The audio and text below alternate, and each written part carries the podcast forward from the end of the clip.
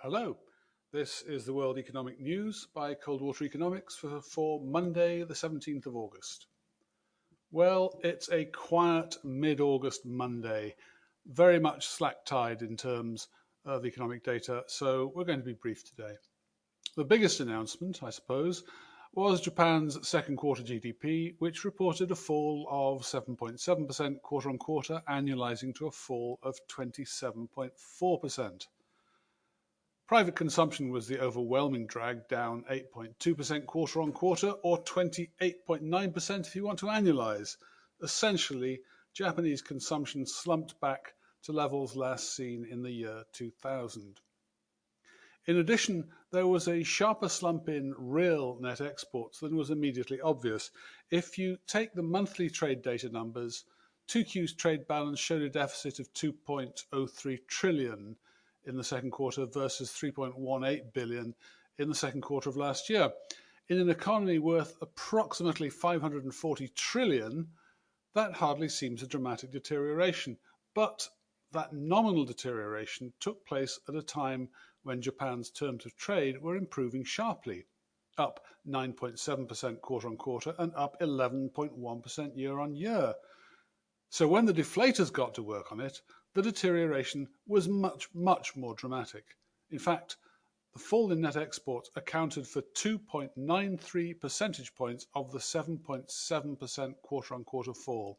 That's just under 40% of the entire fall. On the plus side, there was, well, very little. Only government investment actually rose, and that by only 1.2% quarter on quarter, annualizing to 4.7%. But Public investment in Japan isn't the driver it once was. Even during this quarter, it was equivalent to only 5.6% of GDP. The most dramatic event, though, was probably not from Japan, but the US, where the NAHB Housing Market Index jumped six points to 78, which is the joint highest this index has ever achieved in its 35 year history. Current sales were up six points to 84. Sales expected in the next six months up three points to 78. Both, I suppose, driven by an eight point jump in prospective buyers' traffic to a record 65. Regionally, there were steep rises everywhere except the Midwest, which just inched up. This is essentially the housing market confidence index, so plainly good news. But don't get too excited non-residential investment accounts for only 3.3% of US GDP. So even a really dramatic surge in housing construction and housing sales is unlikely to shift the dial much on overall GDP growth.